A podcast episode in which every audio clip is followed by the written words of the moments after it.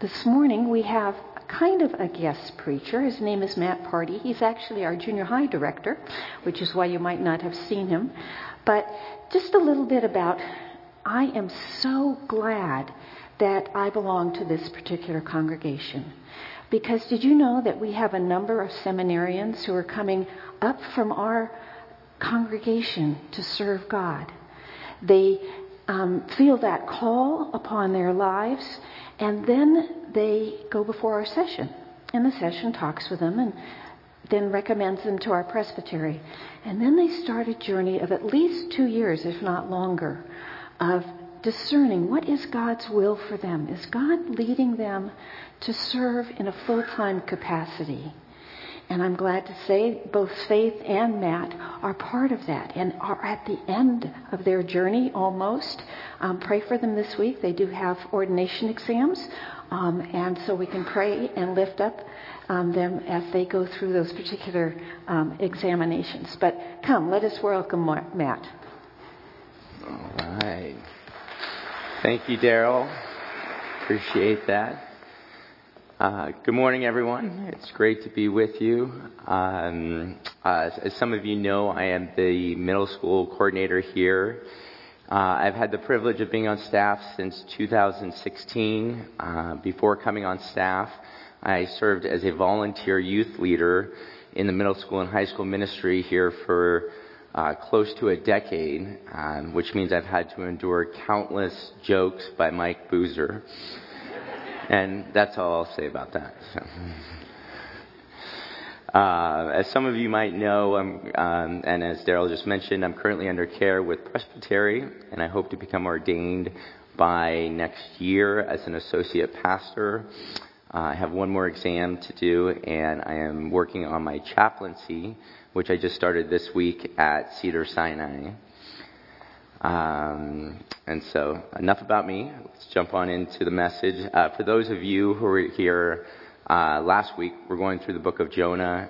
Dave kicked us off in the series by preaching on chapter 1, and he shared about how Jonah is a prophet from Israel who God has asked to go to the great city of Nineveh. Now, Nineveh was one of the largest metropolitan cities in the known world at that time, and it was the capital of Assyria, which was a superpower nation whose empire bordered Israel. So when God called Jonah to go to Nineveh, he was sending Jonah into the heart of a nation that was currently at war with Israel. Assyria, which was known for its wickedness, its violence, its sexual sin, idolatry, would conquer the northern part of Israel roughly 25 years after Jonah preached to them. Thus, it makes sense that Jonah rebelled against God by attempting to flee from his calling to go to Nineveh and warn them of their evil ways and the need to turn to God. As Dave shared last week, Jonah decided to run from his calling by boarding a ship at Joppa that was sailing to Tarshish, which on the map up here you'll see is basically in the complete opposite direction of Nineveh. However, as we see many times in the Bible, God does not give up on his people. Instead, God brings a storm to the ship Jonah's on, and at Jonah's request, he is thrown overboard by the sailors because he knew God sent this storm since he was running away from his calling to preach to Nineveh. Which reminds me of how Dave has been asking me to preach for the last few years. And like Jonah, I have been running from it as much as I can until today. But here I am. So, as we move into chapter 2, Jonah is being swallowed by a big fish, most likely a whale. This is like one of the reasons why I like to think of Jonah as a whale of a tale. As I've been studying the book of Jonah this week, I learned something really interesting, and that is the book is held in high reverence within the Jewish community. They read it aloud in every synagogue worldwide each year on Yom Kippur. Yom Kippur, which I'm sure many of you know, is the start of the new year in the Jewish calendar and is viewed as the holiest day in Judaism. It's primarily centered on atonement and repentance, and the day's activities consist of fasting, prayer, confessions, and sin. Pastor M.R. DeHaan, the founder of the ministry of Our Daily Bread, helps us to explain Yom Kippur by saying, on Yom Kippur, the most solemn day of the Jewish calendar, a big fish is read in synagogues. As worshipers fast, confess their sins, and reflect on the words of Moses and Isaiah, they listen once again to the account of a catch and release that is so amazing, no one would believe it if it wasn't in the Bible. So the story of Jonah is paired with Yom Kippur because it teaches that no matter what has happened in someone's life, they can always change their evil ways and be redeemed by God. And Jonah's prayer in the belly of the fish provides us with an excellent illustration of what it looks like to turn back to God and be redeemed. So if you have your Bible, please open to Jonah 2, as we're going to read that now, about him being in the belly of the fish. The word should also be on the screen. From inside the fish, Jonah prayed to the Lord his God. He said, "In my distress, I called to the Lord, and he answered me. From deep in the realm of the dead, I called for help, and you listened to my cry. You hurled me into the depths, into the very heart of the seas, and the currents swirled about me. All of your waves and breakers swept over me. I said, I have been banished from your sight, yet I will look again toward your holy temple. The engulfing waters threatened me. The deep surrounded me. Seaweed was wrapped around my head. To the roots of the mountains I sank down. The earth beneath barred me in forever. But you, Lord, my God, brought my life up from the pit.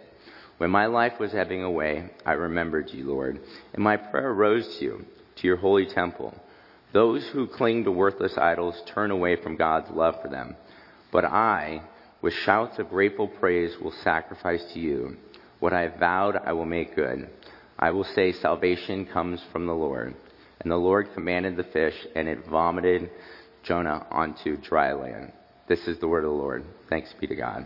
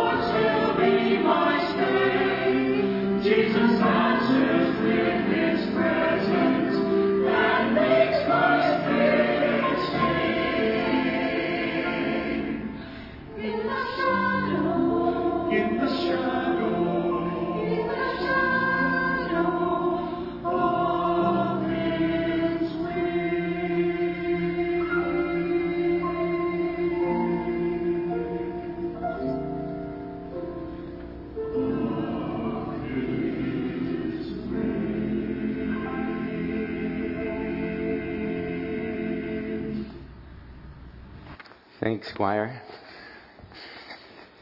So one thing I find interesting that we really don't think about is that there's really only two ways Jonah could have come out of the fish. Might sound a little gross, but it's by God's grace that he commanded the fish to vomit Jonah out on dry land. I don't know about you, but the other option sounds much worse.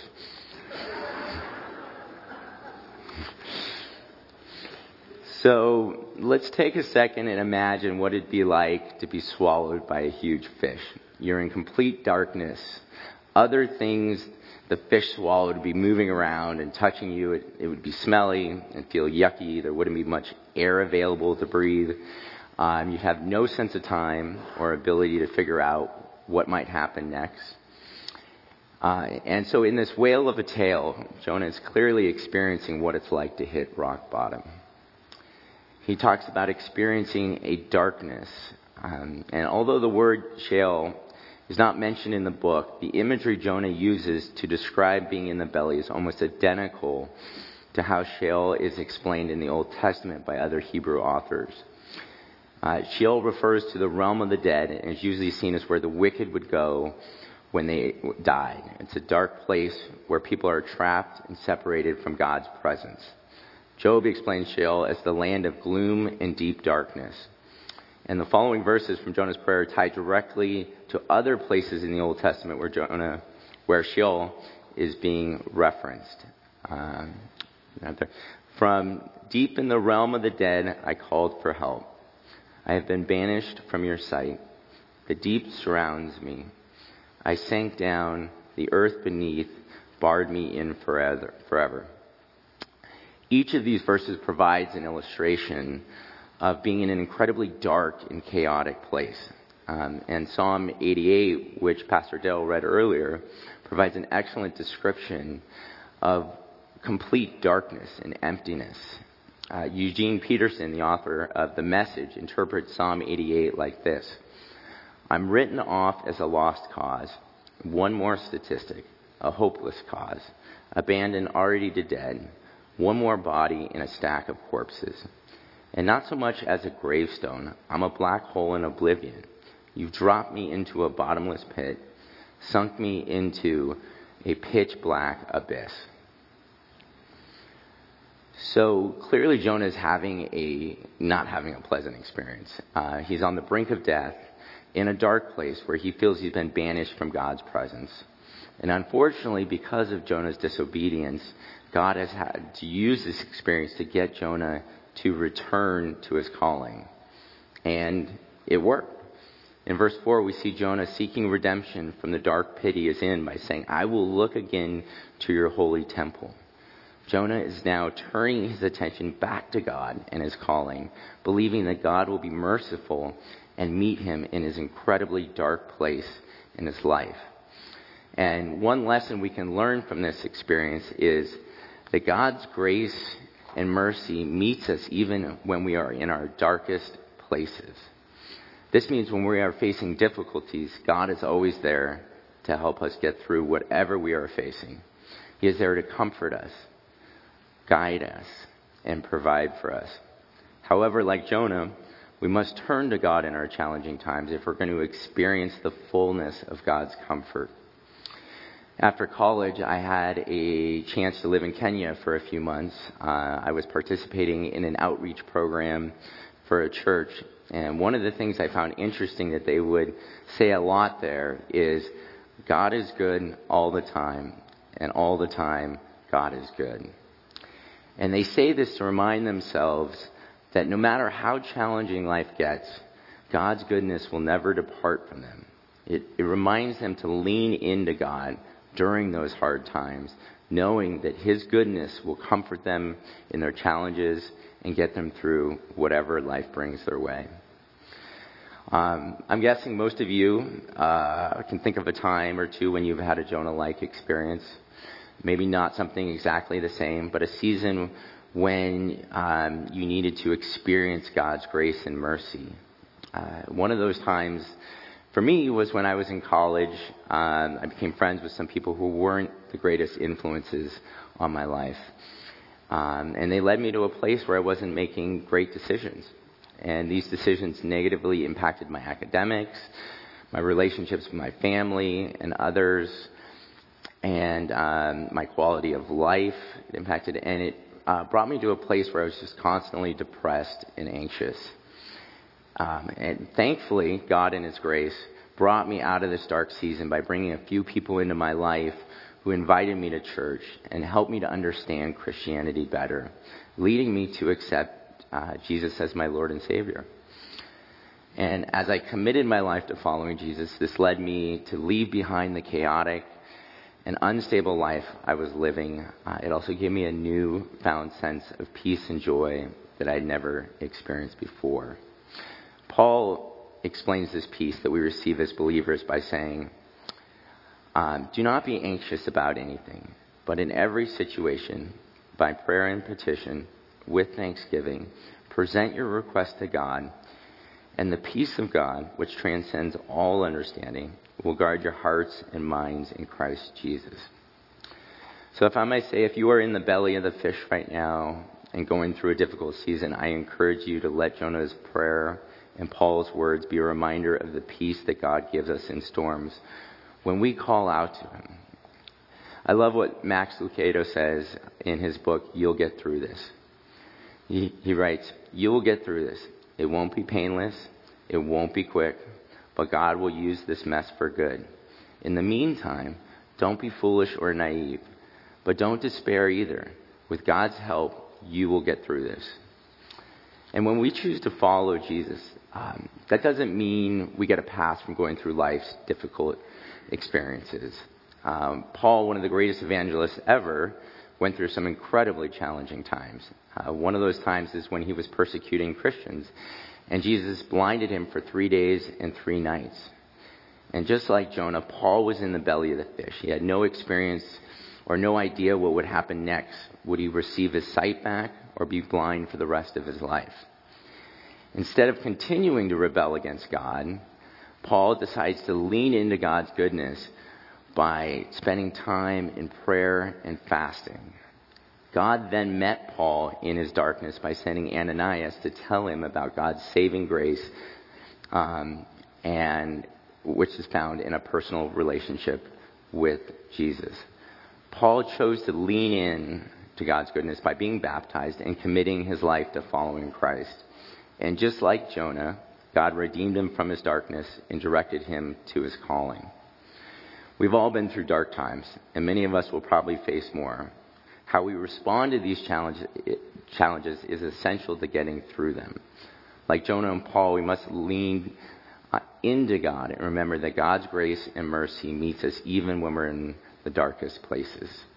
This means we can rest in knowing that God is always watching over us, providing for us, guiding us, and comforting us, even when we are in our darkest hours.